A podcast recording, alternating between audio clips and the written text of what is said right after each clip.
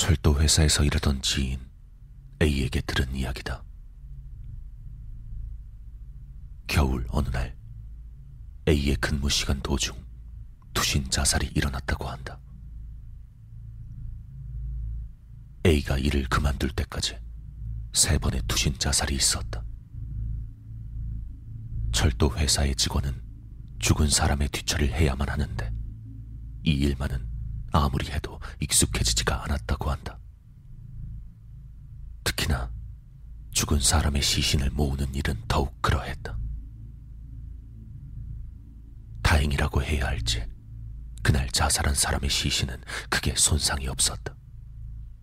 오른팔이 팔꿈치 아래로 잘려나간 걸 빼면 말이다.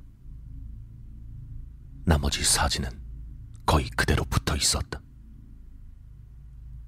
A는 그 시신의 상태를 보곤 다이어그램 복구는 빠를 것 같다고 생각했다.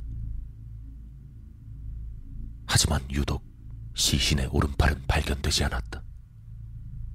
하지만 더 이상 전철의 운행을 멈춰둘 수 없었기에 결국 오른팔은 찾지 못한 채 전철의 운행이 재개되었다. 그 뒤로도 오른팔 수색은 이어졌지만 아무런 성과 없이 3주가량이 지나갔다.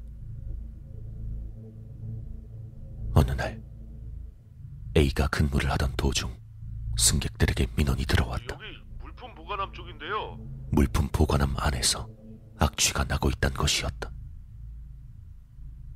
이전에도 몇 번 물품 보관함 안에 누가 음식을 두고 가서 썩어버린 적이 몇 번 있었기에 이번에도 그런 것일 거라 생각했다.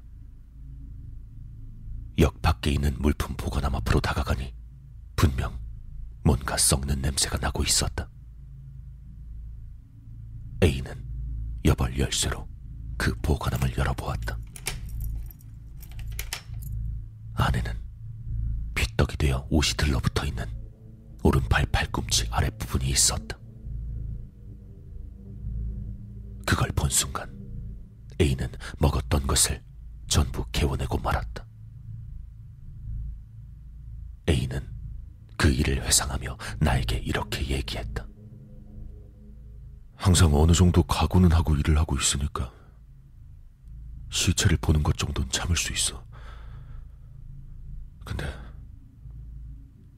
전혀 예상치도 못한 상황에서 시체 그것도 한 부분만 보고 나니까 죽은 사람한텐 미안하지만 도저히 못 참겠더라고. 경찰의 조사 결과 그 오른팔은 3주 전 투신 자살한 사람의 팔이란 게 밝혀졌다. 물론 처음 발견했던 A의 입장에선 그 두 사건이 연결되지 않아 머릿속에서 혼란스러울 따름이었다고 한다. 결국 그 뒤로도 오른팔을 보관함에 넣어둔 사람이 누구였는진 발견되지 않았다. 살아있는 사람이 시체의 오른팔을 발견해서 넣어둔 거겠지, 아마. 근데 그게 더 무서워. 차라리 자살한 사람의 귀신이 자기 오른팔을 보관함에 넣어뒀다고 믿고 싶다.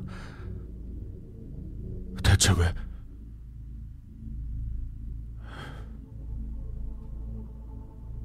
A는 그렇게 말했다. 그 후 A는 철도 회사를 그만두었다. 그 보관함에서 나온 오른팔의 주인이 마지막으로 마주한 투신 자살자였다고 한다. 아이도 생겼고 말이야. 근무 시간이 확실한 일을 좀 하고 싶어서 직업을 바꾼 거야. 영무원이란 게 주말 출근도 있고 출퇴근 시간도 정해져 있지가 않잖아. A는 내게 그렇게 말했지만 그게 진짜 퇴직 사유였는지는 아직도 알 수 없다.